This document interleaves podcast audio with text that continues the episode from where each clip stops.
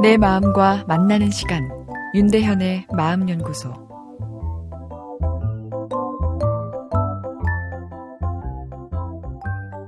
요즘 젊은 부부 중에 이세를 낳지 않고 사는 경우를 보게 되는데 이유를 물어보면 연애할 때 그 느낌으로 계속 살고 싶다 뭐 이렇게 얘기하는데요. 아, 이거 어르신들 들으면 철없다 하실 것 같고 아, 이 출산 장려를 책임지는 기관에서는 아이고 이거 어떻게 벌금이라도 뭐 이런 생각 나올 것 같습니다. 부모의 자녀에 대한 사랑은 참 헌신적이죠. 특히 여성의 모성애는 가장 완벽한 이타심의 모델이 아닌가 싶습니다. 자녀에 대한 사랑은 소중한 남을 사랑하는 것이 아닌 바로 자신을 사랑하는 수준이죠. 내 자아가 확장되어 자식을 포함해서 주변과 경계를 가지게 되는 것이죠. 자식과 나는 심리적으로 하나의 개체가 되어버리는 것이죠. 이렇게 확장돼서 하나가 되는 것, 이걸 이제 자아융합이다. 이런 표현도 쓰는데요. 세 살 난 아들이 냉장고에서 우유를 꺼내 엄마에게 묻습니다. 엄마 이거 먹어도 돼요? 엄마가 대답하기를 어, 유통기한이 3일 지났네. 이거 먹으면 안 돼요. 이건 아빠 거예요. 어이, 참 남편 입장에서는 웃지 못할 일인데요. 아내의 가장 사랑하는 남자에서 순서가 밀려버린 거죠. 이제는 아내가 가장 사랑하는 그 남자를 돕는 어, 서글픈 위치에 서버리게 되는 셈입니다.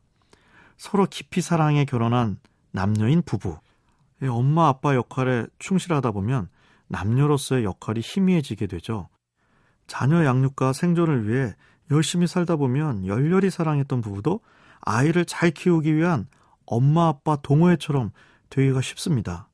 사랑이 만남의 원동력이었던 연인이 결혼을 하고 나면 생존이 우선순위에 있어 사랑 위에 위치하게 되는데요. 이게 참 뭐 좋다 나쁘다의 문제는 아니죠. 가족은 인류 생존의 근간이니까요.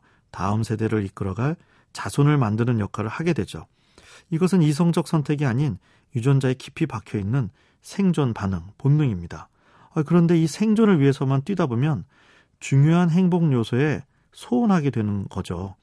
남녀로서의 사랑이 약해지게 되는데요. 엄마 아빠 동호회는 자녀들이 출가해 그 역할을 마쳤을 때 위기에 봉착하게 됩니다. 남녀로서는 어색한 사이가 되는데 어, 이 백세를 바라보는 고령화 사회이니 이 간단한 일만은 아니죠. 이제 결혼하는 신혼부부가 있다면 이런 말씀 드리고 싶네요. 사랑해서 그래서 매일 헤어지는 것이 싫어서 부부가 된 것을 기억하고 기념하고 살자고요.